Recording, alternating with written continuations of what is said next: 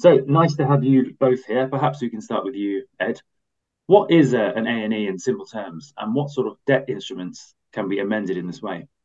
So an, an amend and extend or an A&E is a consensual agreement that amends and extends a credit or financing agreement. So the term gets used across private debt, syndicated loans and corporate bonds. In all cases, creditors agree to extend repayment or maturity. The amend part of A&E refers to the fact that A&Es typically amend covenants uh, margin or coupon, as well as to tweak the borrower's group structure. Okay, so when are A&Es used, and what are the reasons for, or what are the main reasons for debtors proposing them, and then of course creditors consenting to them? Yeah, so A&Es sort of fill a gap in the liability management toolkit. Um, owners and borrowers are not undertaking a full scale refinancing, usually because they can't do so on terms they want. So, for example, they can't reprice the debt downwards, or they can't do the dividend recap they had hoped to, or the debt markets just aren't there for whatever reason. So, A&Es can be very useful tools when a business is facing a short or medium term maturity problem, but the refinancing market isn't really open for that borrower, either because the market isn't open generally, as is sort of the case right now, um, or there's an issue with the borrower or its capital structure that is viewed as fixable, but makes refinancing a challenge in the near term.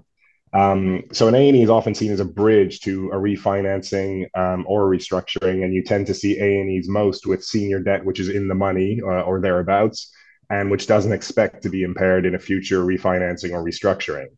Um, uh, but A&Es can also happen near the maturity of, of core term debt when it's in a fulcrum position, and those are the more involved negotiations. People can be looking for some time at whether owners uh, and sponsors are going to recapitalize their borrower to to shore it up. Okay, so what are the specific reasons why owners and borrowers might push towards an A&E?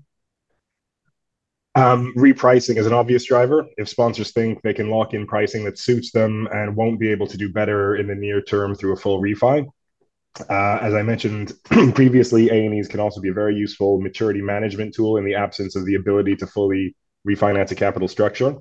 Uh, I think we'll see an uptick in maturity-driven A&Es if the debt markets don't come back to normal in, in early 2023. Um, and in addition, there can be other reasons. Owners and, and borrowers may want to maintain the current relationship they've built with their creditors. They're content with the leverage in the structure um, and there isn't an ability to replace the existing financing uh, more cheaply in, in current market conditions. Um, and so even in current markets, sponsors will end up locking in higher pricing, but they get certainty without you know giving up too much control or, or any equity to their creditors.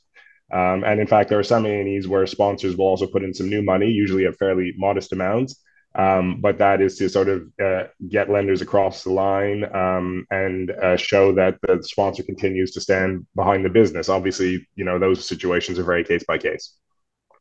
Okay, thanks. And of course, on the credit side, perhaps we can go to you, Ed, on this. How does a creditor see an A and E as a good deal?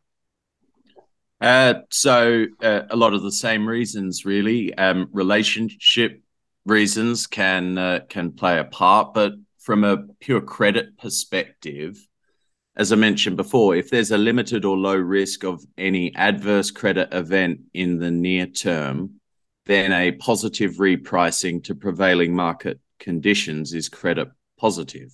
Other reasons too, though, um, certain creditors may have a very limited interest in per, um, permitting any form of debt haircut or driving towards a debt for equity swap. Um, remember that A and E is usually happening because the borrower can't refinance the creditors.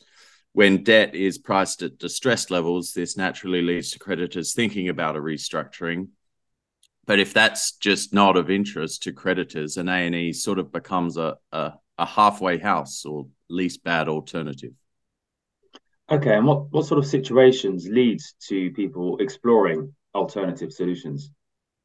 Right. So that in the buoyant market and uh, in a performing business, a refinancing can be a good way for the sponsor to extract further value, lower interest burden, or introduce more leverage into a structure. But as now, where market conditions aren't so borrower friendly or the borrower isn't performing so well, the creditor base often, but not always, changes. Um, original or par creditors tend to trade out, and the community of secondary debt investors trades in. The dynamics that lead to an A&E can fall away uh, through that simple shift in the creditor base, largely because a lot of the secondary investors are not averse to restructurings and can actively pursue loan to own transactions.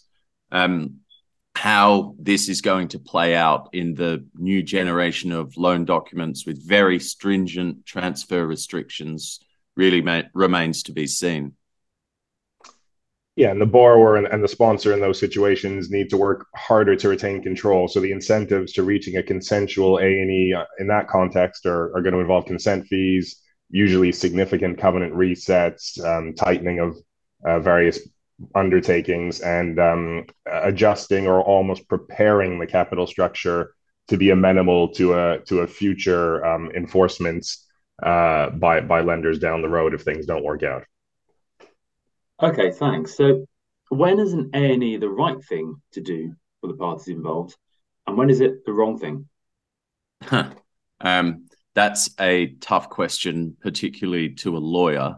Um, largely because it's hard to say from whose perspective to judge rightness and wrongness of an A and E when the parties have clearly agreed to do it.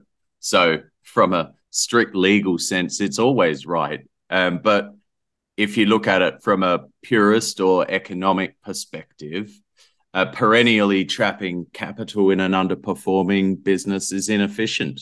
It's economically efficient because it causes labor and capital to produce too little reward. Um, you have to balance this, though, um, against the impact of jobs, economic impact of creditors, not to mention sponsors, from suffering heavy losses.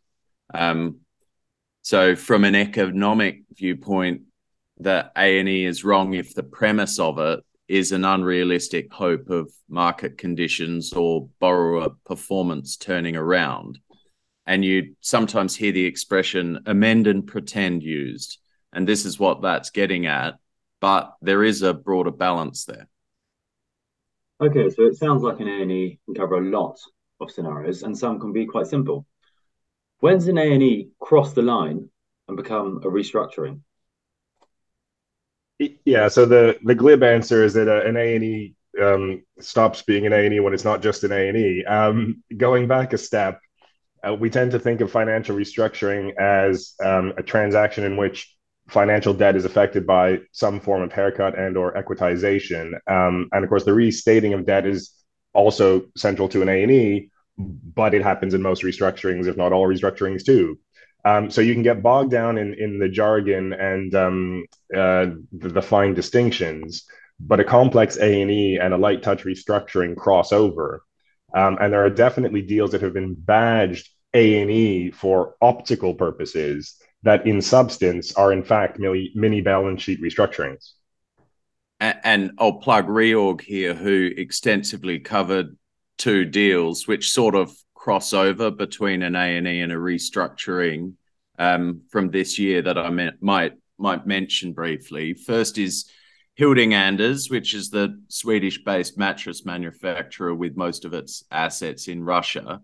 So the business got hit very hard by Russians arising from the, pardon me, by sanctions arising from the Russian invasion of Ukraine. Um, a very heavy lender base um, of CLOs in its 510 million euro term loan, which was trading in the 40s and reaching maturity in November 2024. So, an awful lot to balance.